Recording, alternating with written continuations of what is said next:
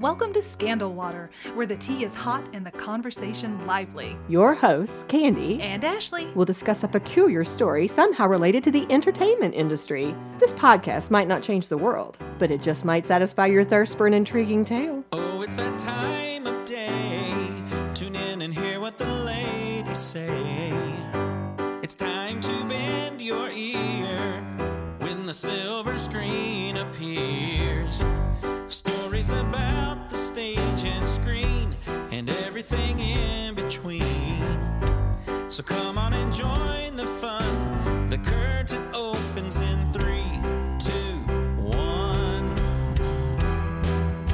Well, hi again, Ashley. Hello again, Candy. It feels like we were just talking. We just were. hey guys, so just a reminder that about an hour into our recording about Lucille Ball, we realized, hmm, we're only about halfway through our notes. Perhaps this should be a two parter. it was not intended to be a two parter, but yet not. here we are. There's a lot to talk about with Lucy and Desi. Yes. So we are back now. The last that we left off, we had just listened to Carrie and Jeff Ketterman, who are our guests, who have so kindly sent us some audio clips. Just as a reminder, Carrie and Jeff Ketterman have their own tribute show that they do for Lucy and Desi, and so they are very knowledgeable and very interesting to listen to. So we've been sprinkling some of their audio clips into our episode, and we had left off where they had just shared a little bit about some of their favorite moments. Yes. Well, before we jump back into our timeline, I thought we might just kind of take just a tiny detour to talk about the movies because Carrie did reference the long, long trailer Right, in that right. little audio clip that we were listening to. Yes. Just to put this in context, the I Love Lucy show ran from 1951 to 1957, and during that time frame, Lucy and Desi also made a couple of movies. But they were not Lucy Ricardo and No, Okay. they were, a, yes, a different fictional Okay. couple. Right. The Long, Long Trailer was the first one. It was a 1954 movie that they filmed together. And here's the summary, which I believe I pulled from IMDb. Nicholas Collini, played by Desi, has to travel for his job as an engineer. So his fiancee, Tacy, which was played by Lucille Ball, suggests that rather than buy a house after their wedding, they invest in a motorhome so they can see the country together. But the aggravations of life with nosy trailer park neighbors and the dangers of piloting an enormous trailer across narrow country roads soon take their toll on the happy couple, putting their young marriage in turmoil. that sounds like a good plot. Have you seen it? Nope. I have not. I haven't either. Wikipedia had a little anecdote about their film and the success of it, which I thought was interesting. They credited this actually to Turner Classic Movies. Apparently, the host, Robert Osborne, I had love Robert Osborne. Do you? I love him. Take a moment. Yes. take a Robert- moment. We just have to like Yes. sit here and Yes. enjoy the thought of this man that I don't know. I, he is such a huge part of my childhood. Really? Yes, a lot of my trivia that I know is thanks to Robert Osborne because he would host Turner Classic Movies and he would come on before the film would start and he would give us a little bit of trivia about Ah. the movie and he would give us little tidbits and I have two of his Academy Award books up there on the shelf that he wrote about. Yes, yes, he is the godfather of trivia. Thank you, Robert Osborne. Well, your man, Robert. Yes, my man. I love him. Loved him. Well, here's a piece of trivia that he shared. He said that the studio was not sure that this film would be a success because they were afraid people would not want to pay money to see this couple in a movie together when they could just watch them on TV free. for free. Mhm. So, Desi supposedly made a $25,000 bet with the studio that the movie would make more money than the current highest grossing comedy at that time, which was Father of the Bride, starring Spencer Tracy and, Elizabeth, Elizabeth Taylor. Taylor. hmm Oh, yeah. And he won the bet. Wow. The film gave audiences an opportunity to see them in color, while I Love Lucy was in black and white, which they thought was one of the big selling points. Yeah. And even though obviously the two characters they played were similar Yeah. also to, to Lucy and Ricky, which could be another selling point. And the all the pretty scenery. I bet if they Oh, were going was be- across the yeah. country, yeah. Yeah, I've seen like little clips, Mm-hmm. I think, so I, I do think I think know that much. But according to MGM records, the film earned three million nine hundred and seventy eight thousand in the U.S. and Canada,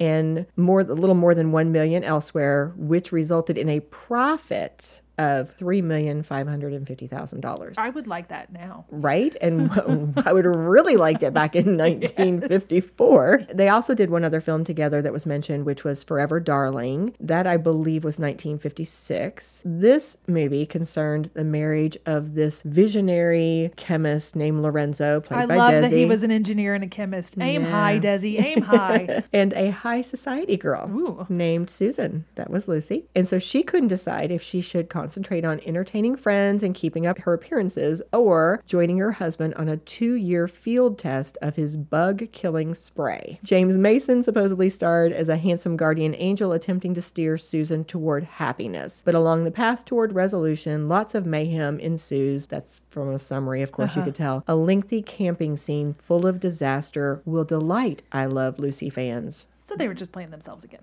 Yeah. Or the Ricardo selves. I mean, it fit, Yeah, it right? did. This this Yeah. was a, a formula that worked for Yeah. them. Yeah. And we know they're they're kind of all about that formula. Yeah. So something else that happened during this time frame that they were doing the I Love Lucy show was this was mentioned in the documentary, and I knew nothing about it. There was that 1953 scare when Lucy was accused of being a communist. And again, thanks to Desi, he really got her out of that. Mm-hmm. So, if I understood this correctly, she had registered that way because her grandfather had insisted, but she really her her point was she was not affiliated with the party in any way. She Right. didn't vote that way. Right. Which who knows if that's she's going to say that. I mean, her Right. political affiliations are her own. It's not our business. But her grandpa was for the working man. So that's why he registered that way. And they registered according to their later story, they registered that way to placate him. Hmm. And so this would have been something that could have possibly derailed Destroyed her. Yeah, Yes. her ab- yeah, absolutely. But as you said, Desi's the one who really stepped in and saved the day because one of the things that he did was instead of his usual audience warm up, one day in front of the the audience for I Love Lucy, he told the whole story about Lucy and her grandfather, and then he actually made that that quip quote: "The only thing red about Lucy is her hair, and even that is not legitimate." Yeah. I thought that he invited the reporters to their home. I didn't remember that, but I think now that you're saying it, Mm-hmm. I think what I remember Mm-hmm. is that he invited the reporters to their house, and that's where he told them the story. Then Okay. he took the reporters to a recording of the episode and let them watch. And then, in, and then what you're right, what he said is the quip about her hair. okay, I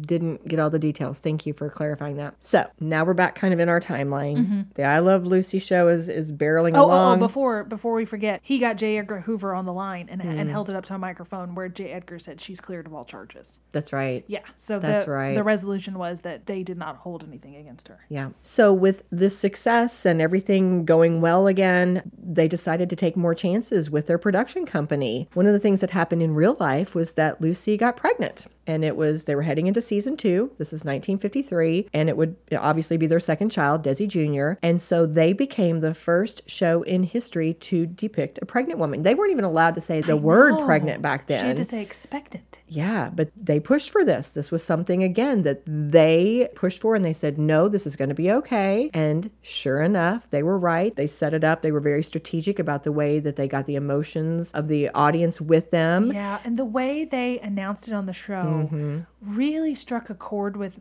in my heart because the way he sang it Mm-hmm. and then it's her and the moment where they are standing there and he's like nuzzling her and she looks r- truly emotional. Yes. It does not look like acting. Right. Because it really struck that empathetic chord within me about probably how much they wanted this second child Mm-hmm. and how it was their real life bleeding over into television. I feel like that was a moment of vulnerability where we got to see really them Right. in that little moment. Yeah, I love that. But then again, they were also very smart about building that empathy and that relationship with our audience because they timed it on the same day that Lucy gave birth in real life to Desi Jr. in January of 1953 was the same day the audiences watched the recorded version of Lucy How did she introducing little that she was Ricky to the world. that day? Well, I mean, I don't know if it was that same day, but they timed it at the same time. Maybe that was a coincidence. I'm Ah. Not yeah. sure. But yeah, but that was a point that they made was it actually ended up lining up. So something else that Desi did that was shrewd. We've talked about a lot of his groundbreaking moves already, but something else was that he basically invented the concept of reruns. It talked about that he did some negotiations in 1954 with CBS and he agreed to let the network air some of their older episodes of I Love Lucy. And he said this was a deal that brought in new sponsorship. It opened the door for syndication and it and it was this whole idea of reruns. I Mm. He's mean, such it an was astute it was- businessman. and they talked about the fact that you said this, I think, even in our last episode. He left Lucy really to be the comedic genius. Yeah. And he, you know, he was still acting. He was still Yeah. the, the, the wonderful actor and, and the, the The comedian man. too, right? But he was really pushing to expand their business. He was launching other shows like an adaptation of Our Miss Brooks and December Bride. And it said that around that same time of 1954, he also had bought the Motion Picture Center facilities in Hollywood and he was renting out the extra sound stages to non company productions. So he was expanding their business. He bought. RKO too, right? Yes, he did. In fact, it's coming right up here. It said that he boosted the sale of Lucy episodes to CBS and then turned around and bought RKO Studios in late 1957 for around $6 million. Yeah. Because I think his quote in the documentary was, "You either need to quit or you have to go bigger," and Mm. he decided to go bigger. Yeah. And then it was only a year after that that he became a publicly traded company when all of his shares for the in the company were snapped up after hitting the market. So, like how he knew to do these things. I don't know. But then again, I'm I'm coming back to the melancholy here because now we're entering the territory where I'm like, your all your dreams are coming true and your personal life is getting ready to crumble because all your dreams came true. You couldn't have done a better segue because this is exactly when things are starting Yeah. to fall apart. Yeah. Mhm. So the show I Love Lucy ends and they move right into the Lucille Ball Desi Arnaz show in the fall of 1957. And it said it was a major step down in quality when they Mm-hmm. went to kind of this Lucy Desi comedy hour idea, but it was it was something that was easier for them Yeah. in terms of And they said they only intended to do this for five years anyway. Mm-hmm. So they just decided we're going to do five years. They did five years, and he's so busy that Yeah. it's hard for him to do all of this. I think they said he got there at eight in the morning and he didn't leave till midnight. Yeah. So he's working really hard. Right. And then he's having to do the acting too. So he said, why don't we just do this once a month Mm-hmm. instead of every week? Yeah. And he's as you we keep saying, he's pushing out there. He's starting the the Westinghouse Desilu Playhouse, which was an anthology series that spawned, they said, popular series like The Untouchables and The Twilight Zone. So he's mm-hmm. just continuing to mm-hmm. expand. But in his memoir, talked about the pressures of running a production company mm-hmm. and combined I should say, combined with what his daughter said, Lucy said, were the insecurities of being Mr. Ball. Ah. Yeah, like being kind of like overshadowed by his wife. Yeah. She speculated that that helped push him towards alcohol. So he mm-hmm. was really upping his reliance on substance, well, mm-hmm. drinking mm-hmm. on, on alcohol. And so after 20 years of marriage, Lucy was done. It mentioned the drinking and the infidelities. Yeah. Mm-hmm. And I thought it was interesting that they they went to counseling or they started counseling. I don't think he finished it. And someone asked, you know, did you figure out it was his fault? And she's like, no, I knew I, I figured out what my part in it was. You know, part mm-hmm. of it was my fault, part of it was his fault. And they just came to, and maybe that's what helped them get along so much better afterwards. And I thought Lucy Arnaz made a really good point that it got to the point where Desi was hurting Lucy with his actions, but Lucy was hurting Desi with her words. Mm. So that could be mm-hmm. the the mutual faults there. Right, right. Well, Lucy filed for divorce in March of 1960 after shooting their final episode of the Lucy Desi Comedy Hour. And again, they had been married 20 years, but they continued to work together. In fact, Desilu signed on to produce Wildcat, which was this show that ran on Broadway from late 1960 into the spring of 1961 that Lucille Ball starred in. And he, uh, Desi, helped to launch Lucy's next TV show, which was The Lucy Show, that started in October of 1962. So there wasn't like this huge time span No. that went by. And Lucy Arnaz said as soon as they were divorced, they started being nicer to each other. yeah, well, and that make you know The pressure was over. Right. So the premise of the Lucy Show was described on IMDb in this way. Here's a quote from IMDb. After her husband's death, Lucy Carmichael and her recently divorced best friend, Vivian Bagley, move into a house together with their children. The series follows the adventures of the widow Lucy as as she grapples with the comic complications of life on her own, with her income being controlled by impatient, grumpy banker Mr. Mooney. Um, it mentioned that I think she's supposed to play the personal assistant to Mr. Mooney in this. I like how it's just Lucy and Vivian. We're just going. We're Mm-hmm, not even using character names now, guys. It's just us. Well, interesting. I saw that Vivian was the one who said, first of all, she wouldn't do it unless they agreed not to make her wear frumpy clothes. she wanted to be able to like dress nicely again because yeah. that was something she valued. And she also said, let me just use my name. She wanted to be separated from her other character. I gotcha. So those were a couple of things that Vivian Vance And they totally ditched the boys. Yeah, she killed did. the one. and They divorced the other one. yeah, they were gone. and it was interesting. This is just a little piece of trivia, but at one point when in my research, it mentioned that Vivian Vance was a little, she wasn't super excited about playing the wife of Yes. William Frawley. Yes. She was much younger. Yes, she was 22 years younger, and she made a comment that she was insulted that anyone Mm-hmm. would believe that she'd be married to that old man, and he heard her say that, and then it hurt his feelings. So they kind of had some tension Right. throughout the show because of that. Which makes me a little sad. So apparently, in order to agree to do this, she wanted it to be a little bit more on her terms, I think. Yeah. And she actually left before the show was over. I'm, I'm not sure why I didn't take the time to try to find that, but the show lasted for six seasons, and I'm pretty sure she was gone for at least a couple of them. They all, I think I also saw in the documentary where she was one of the first people to play a divorced woman. Yes, that's true. She she broke some ground there too. Well, what was interesting to me was that just thinking about it. I mean, we've already said, you know, Desi's helping her launch her new show without him, and you know, this divorced woman. That's already a little personal, but.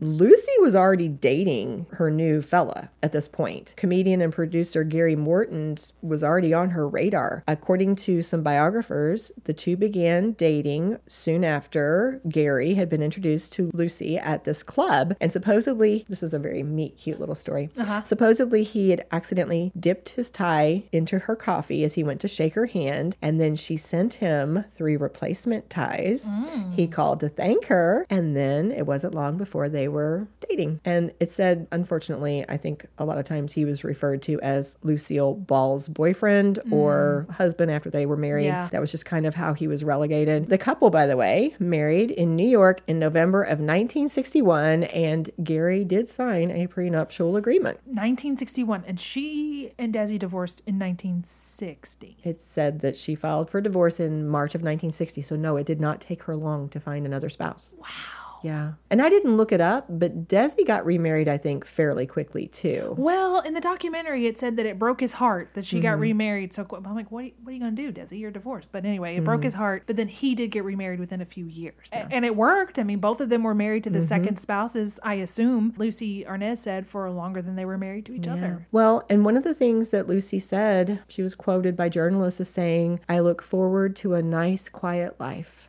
Yeah. So, kind of to piggyback on what you just said, Lucy Jr. talked in some different interviews about the divorce and the and the situation. This was actually an interview for the Archive of American Television. I watched this this very interesting short little interview that she had given, and she talked about how tough it was on her when her parents were getting divorced. Yeah. She said it was not a shock that she and her brother had heard the arguments, mm-hmm. but she said she didn't want her daddy to move out and to be gone more because he was already gone a, lot. lot. And she said that Gary was a really nice man, but it was still tough to see her mother remarried so quickly. Mm-hmm. But she did speculate that it must have been nice for her mom not to have to worry about being embarrassed or the drinking or to see her husband smiling and giggling with the ladies. Oh. So, I mean, if a daughter is saying this, Yeah. then And she was young. yeah, it's pretty prevalent. This was obviously not something that was hidden very well. Yeah. She did go on to share that she seemed to, I don't know, she didn't sound like she was super close to her stepdad, Gary,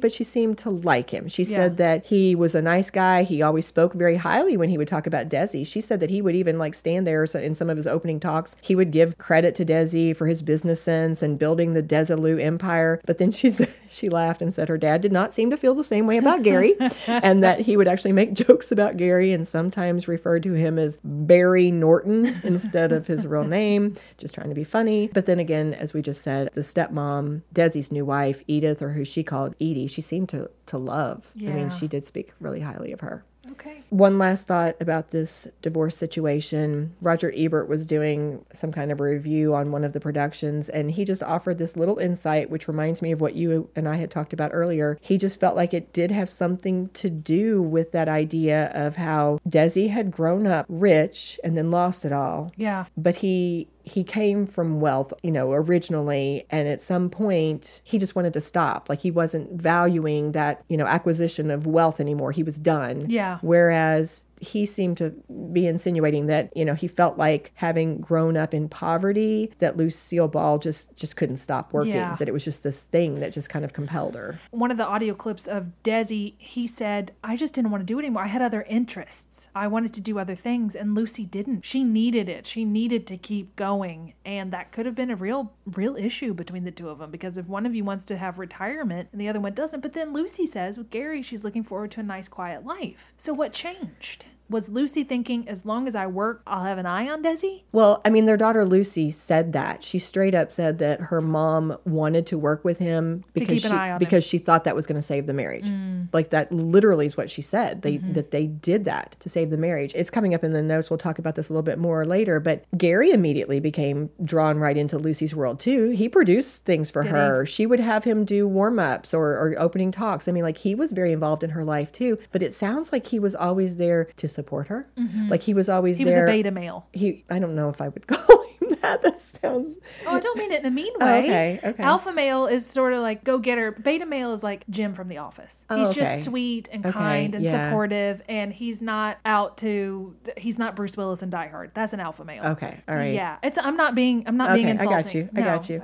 Yeah. beta males are nice. Okay, good. And that sounds like he what he was. Yeah. He sounds like he came right into her life. He supported her. He loved her. I think she was always confident with him. Mm-hmm. She could trust that he was always going to be there for her. Mm-hmm. And I don't know that she could trust Desi in that way. Yeah. So back to um, Desi and Lucy. Basically, their interactions just kind of stopped when Lucy ended up having to buy out Desi's stock shares Yeah. and, and take over the company. And supposedly it was because at this point she had grown so fearful that his alcoholism was just going to hurt the company. He he was either going to make bad moves Yeah. or it was going to destroy the company's done. image. And he Yeah. was just done. Yeah, true. Yeah, he, he just wanted to be done with it. So, this actually, another groundbreaking move, Lucille Ball became the first female head of a major Hollywood studio. But this was interesting to me, and I think it might have come out in the documentary. Lucy Jr. made a huge point about her mom was not a feminist. This was not some kind of a huge move on her mom's part to take over and to try to kind of advance the Yeah. female cause. It was She's- just a necessity. it was a necessity. She said that her mom hated it. Her mom didn't want to do mm-hmm. it. When Lucy Jr. felt like that was the slant that the documentary might take, she actually had discussions with Amy Poehler and the team, and she said, If this is how you're going to portray my mom, I don't want you to do this documentary. It was only after they agreed to show The truth. the truth that she said, Yes, I'll go forward and I'll give you these tapes and I'll Because was Amy with you thinking that it was going to be a big feminism? based on what Lucy Jr. said, that's the angle, the slant that it was taking, and and she she literally used the the term that she had to straighten it out, like she had to mm. straighten it out, and then she seemed to be very happy with the way it turned out, but her fear was again the word quote she thought it would be fake if it if it showed it a different way. So just to finish that thought, apparently Lucy told the producers quote that her mom had never thought of herself as a feminist and that some of the work that Lucy did at Desilu Productions was just, quote, dumped on her. Again, quote, she hated every minute of it. All she wanted to do was a show. And those Right. are words again from Lucy. Jr. Yeah, I think in the in the documentary she talked about how when when Desi ran everything, all she had to worry about was being funny Mm-hmm. and just doing the creative stuff, and he took care of all the I don't want to say heavy lifting because the, what she was doing is important too, Right. But all the paperwork, all the business stuff, and then when she had to, she said I had to start confronting people, and she just didn't like it, No, not a bit. and that's okay. Yeah, but she was she was good at at it. Yeah. She could do it. She just didn't want to. It, it said that she really struggled. Like like Desi seemed to have this gift for numbers and people skills, and he knew mm-hmm. how to like you know kind of work people, and and she that wasn't natural to her, and so she continued to do solid business. She still rented the facility. She made money, and it specifically said that she's the one, even though it was going to be super expensive. She said nope. She saw the potential in Star Trek. Okay, so it was She- her. She pushed forward with that and Mission Impossible, and it says it says their fans can thank her today. But still, she was ready to sell it in 1967 when she had the opportunity to Mm-hmm. go ahead and get a buyout from. Paramount. Yeah. Before we move on, maybe this would be a good time to take a break. Okay, let's do it. It's time for our April giveaway. For a chance to win your very own Scandal Water t shirt, simply post a picture of yourself on Facebook holding a cup of tea with the caption hashtag Scandal Water Podcast. The winner will be announced on April 30th. Cheers!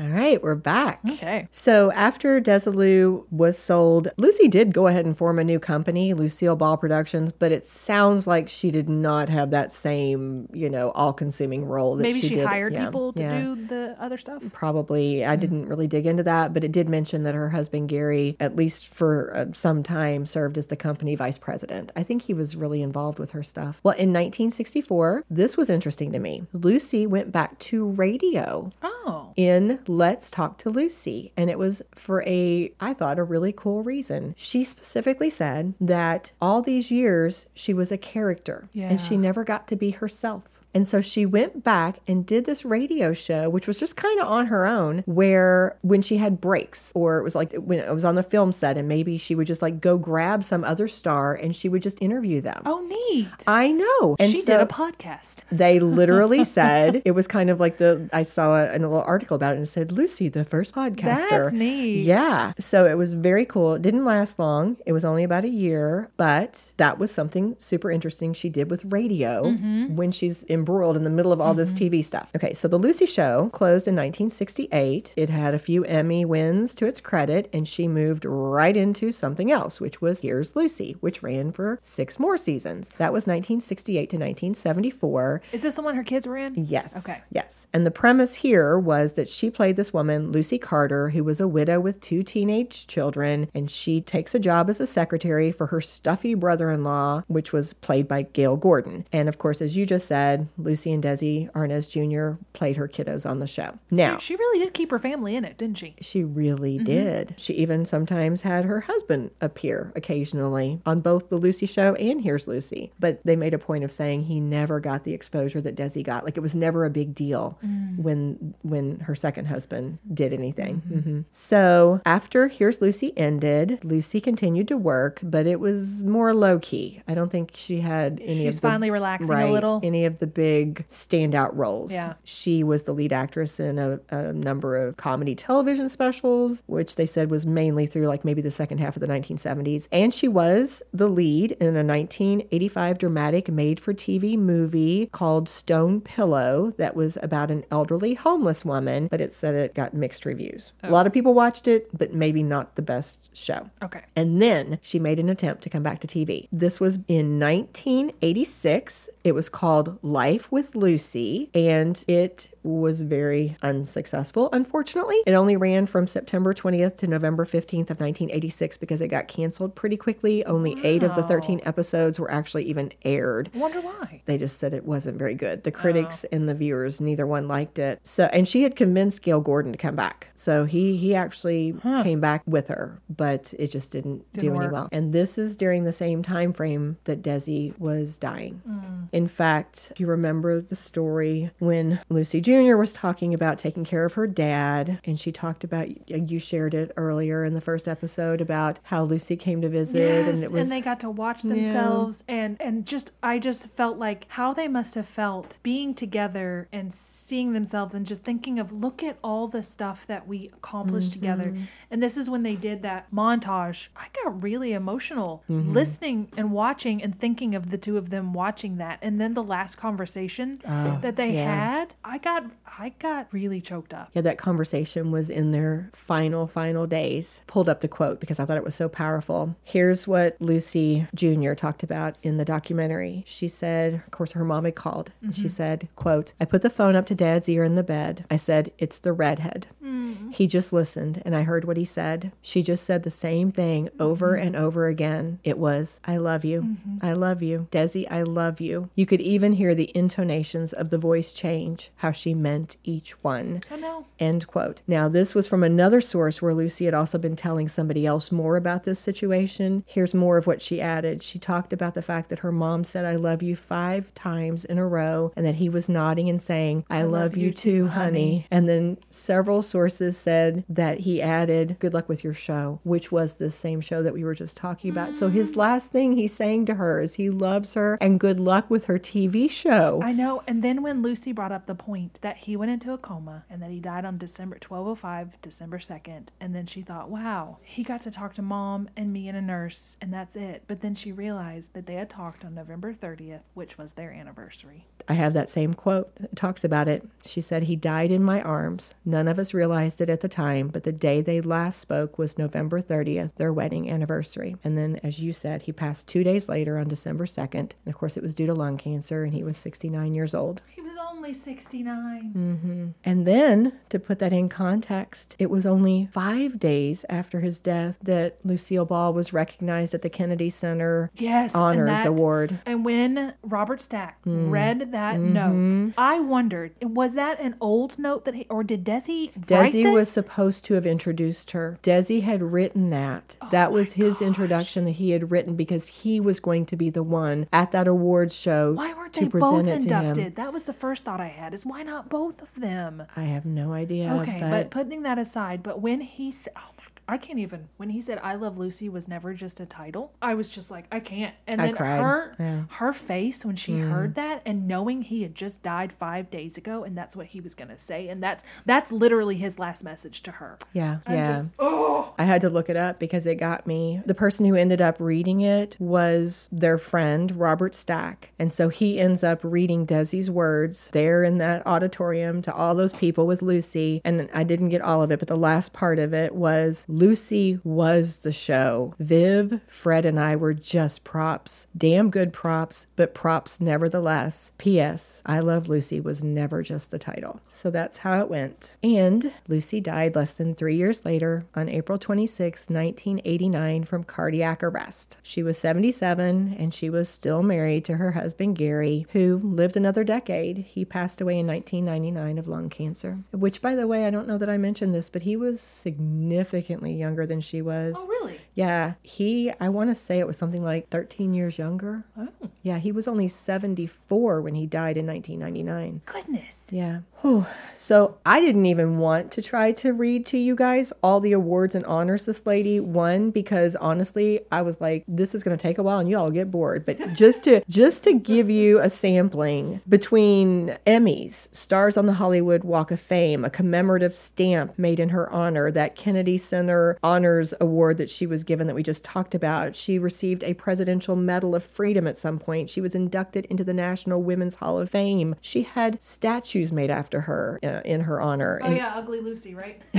Scary Lucy. Scary Lucy. Did you hear that story? I just remember there was a Scary Lucy, and then they had to redo it, right? They redid. Okay, here's the funny part. Okay, 2009 was when they made the statue of Lucille Ball and put it on display Uh-huh. in her grandpa's, you know, where she grew up in Celoron, New York. And they started calling it Scary Lucy because it looked so bad.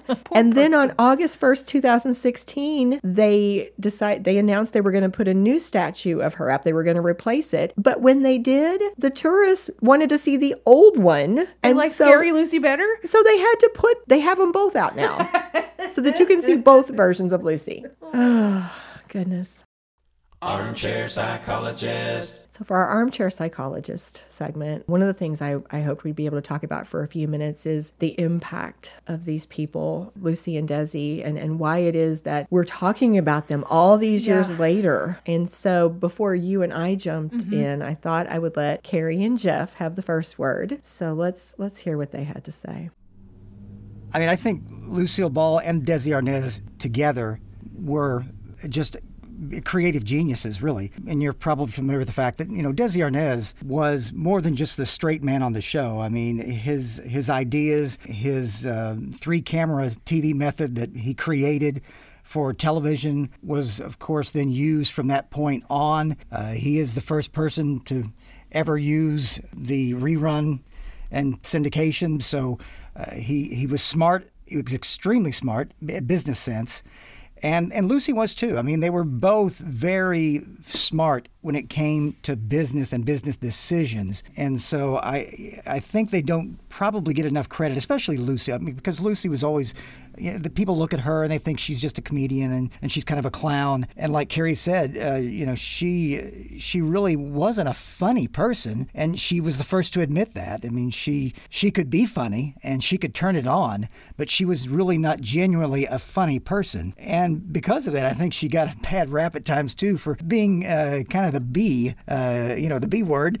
Uh, but uh, she she was just that really driven and wanted success that badly for the show, and she knew what it took to get it. And I think another thing that I love about her and her history is that when she started in Hollywood, they really didn't know what to do with her. So you know, if you look at her list of credits, of course we know her best for I Love Lucy, but if you look back at some of her earlier films, she was you know put in serious roles. She also realized that she needed to stand out. There's a couple of quotes that she's attributed to saying, you know, of course, I'm, I'm not funny. She also said, you know, I couldn't sing, I couldn't dance. So she knew she had to do something that would get attention. So when she was doing some of her earlier film work at a time when women wouldn't dare take a pie in the face or, you know, get sprayed with a seltzer bottle, she said, that's fine. I'll go ahead and be that person. And then you can kind of see in her earlier work those glimpses of that Lucille Ball character that was going to come through later in I Love Lucy, which I think it's just fascinating to see where her career started and what she learned and how she ended up. You know that it's interesting. Jeff brought up something that we hadn't discussed, which was the fact that by being that woman who would take the roles, who would push for her career moves. I want my husband to be in the yeah. show with me, would take over a company and run it, would basically not be afraid to be aggressive in mm-hmm. going after what she needed. Mm-hmm. That sometimes she had a little bit of a reputation for being hard nosed right. or not being very feminine, which could lead to some negative thoughts about her. But I don't see it that way. I mean, I think she was going after what she wanted and she probably, what's the word when you're so focused. She was probably driven? so single-minded, single-minded, so driven that uh-huh. that maybe sometimes she didn't get to have downtime, maybe didn't get to socialize or be as warm with some people as she might have wanted to otherwise. But I think that was probably something that she prioritized. I would just like to explore in my mind what was driving her even after they had achieved so much success. Like you said, you didn't even read all of her awards. Why did she keep doing the shows? What was driving her? Was it because she said, I'm not funny, I'm not X, Y, and Z, I just rehearse and I do that. So she's not wanting to be funny. She's wanting to do shows. Is it because she wants to employ her children? Is she needing to be in the public eye? Like what what is that behind those other shows? We know the first one was to be with Desi, mm-hmm. and maybe the later one with her kids was to be with her kids. Mm-hmm. But why not just do retirement? or do what you want to do. Mm-hmm. It feels like the TV shows maybe weren't what she wanted to do, but what she felt like she had to do, or is she just terrified of losing the wealth? Interestingly, I I kind of saved this because I knew that you would enjoy this. It's kind what? of a little surprise. Just this morning, as I was finalizing some of my notes and things, I ran across an article that said, "Remember when we were talking about the 1964 radio show she did where she would interview famous people? Yeah, yeah, yeah. They have released it." you can go to your favorite podcatcher. So she is a podcaster. She is a podcaster. like I listened to probably four or five of the episodes as I was driving or putting on my makeup just today. Yeah. Because some of them are very short. Yeah. I got to hear her talking to Bing Crosby and to Danny Kaye oh, and to Carol Channing and Vivian Vance. Nice. Yes, it's out. It's on Sirius XM, or as I said, you can go find this. I think it's called Lucy Does a Podcast. Let's Talk to Lucy. Oh, I knew it had to have something Lucy in the title. It's called Let's Talk to Lucy. And I thought it was fascinating. But one of the things, just in listening to, as I said, the these four or five short episodes, I heard her say twice something about the need to be needed. So that was something I was like, that's interesting that she's mentioned this idea twice of needing to be needed. Uh-huh. And I also heard her say something about there, this is a paraphrase, but something to the effect of there's no social gathering that is more fun to me than work. She, I think, the need to feel successful, the need to work and to feel that she's achieving something was just innate in her. But then I wonder if that tragedy and being so poor influenced her needing to, like what you just said, just that need to be mm-hmm. needed and the need mm-hmm. to be in the spotlight, not necessarily because I enjoy it, but because I need it. Does that make mm-hmm. sense? It does. And it made me wonder, similar to what you're saying, she had to work to help to support her family at a very, very young age. Yeah. Like, and we've talked time and time again about how important it was to support your family, to take in your family, to have these things. So I agree. Was that tied in there too? The Mm-hmm. need not only to be needed, but the need to feel like you're supporting your family, you're making a difference, you're, you're But at, at some point, didn't she make enough to support them? I mean, the $5 million sale back then, $5 million was a lot. Now, they could have had a high cost of living, sure. But at what point would it have been enough for her? I wonder if she would have reached that point. Like, would she have worked like all the way up to, she did work all the way up to the very end, but let's say she didn't have, I'm assuming she died of cancer or something like that, right? she had a heart attack. Oh, heart attack. If she hadn't have, would she have kept going? Like, was she going to work until the end, no matter when the end was? I suspect she would have Uh-huh. until she was too sick to do otherwise. I removed it from my notes because I could not find any corroboration for this. Uh-huh. But there was a quote that had just been posted on a Lucy fan site Okay. that supposedly she had said either at or somewhere around that event of being honored at the Kennedy Center. And the quote was something to the effect of how much she needed that because after having her show canceled and losing Desi, she wasn't feeling loved or that she had been very successful. Hmm. And so I almost feel like she was just chasing.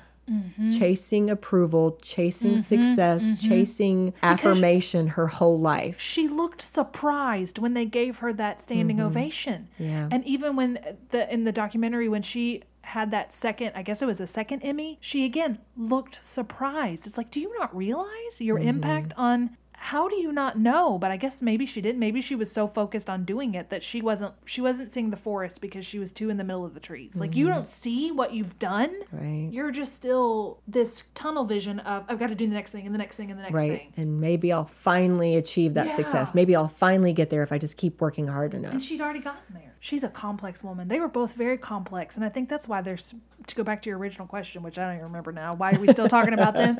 I think because they are so complicated and complex and tragic and they're very fascinating. yeah i love what you just said because you reminded me earlier when um, carrie had made a comment about how it took so much work to make their acting and their comedy seem effortless Yeah. it's kind of like that same juxtaposition it's like here are two people who seem so lighthearted and like their their persona that that the audience has seen all these years are these two just fun-loving lighthearted people that are in this relationship that looks just as lighthearted and fun and yet what's going on beneath the mm-hmm. surface is mm-hmm. just so complicated like you said Yeah. well, before we wrap things up, we want to say a huge thank you to Carrie and Jeff Yes. Ketterman. We so appreciate your audio clips that added a lot of extra spice to this episode. And we will be again posting your video clips in our show notes and on our Facebook Scandal Water podcast page. But to bring this to a close, we want to give a big cheers to Lucy and Desi. Lucy and Desi, I'm going to be thinking about you guys for a long time. Yeah, we started by sharing what Lucie Arnaz had said about the documentary being about unconditional love, and I think as we end, I think that's a reminder that that that's probably one of the biggest things I'm taking away from this. Their unconditional love for each other. Yeah. Cheers. Cheers. This episode of Scandal Water was executive produced by Candy Thomas, that's me, and Ashley Raymer Brown. That's me. It was researched and written by Candy Thomas and edited by Ashley Raymer Brown. All music was written, composed, performed, and mixed by Josh Martin. The artwork was designed by Matt C. Adams, while our website was developed by Joshua Reith. If you like what you hear and you want to help keep the Scandal Water brewing, please go to our website, scandalwaterpodcast.com. Just click on your podcatcher of choice, then hit follow to subscribe. And while you're there, you might as well leave us a five star rating and review. And don't forget, it's always more fun when you share your tea with others. As a reminder, this podcast is purely for entertainment purposes. The thoughts and opinions of the host during each episode of Scandal Water are their own and do not reflect the opinions of any future guests, advertisers, Or clearly professional psychologists. Thanks for listening.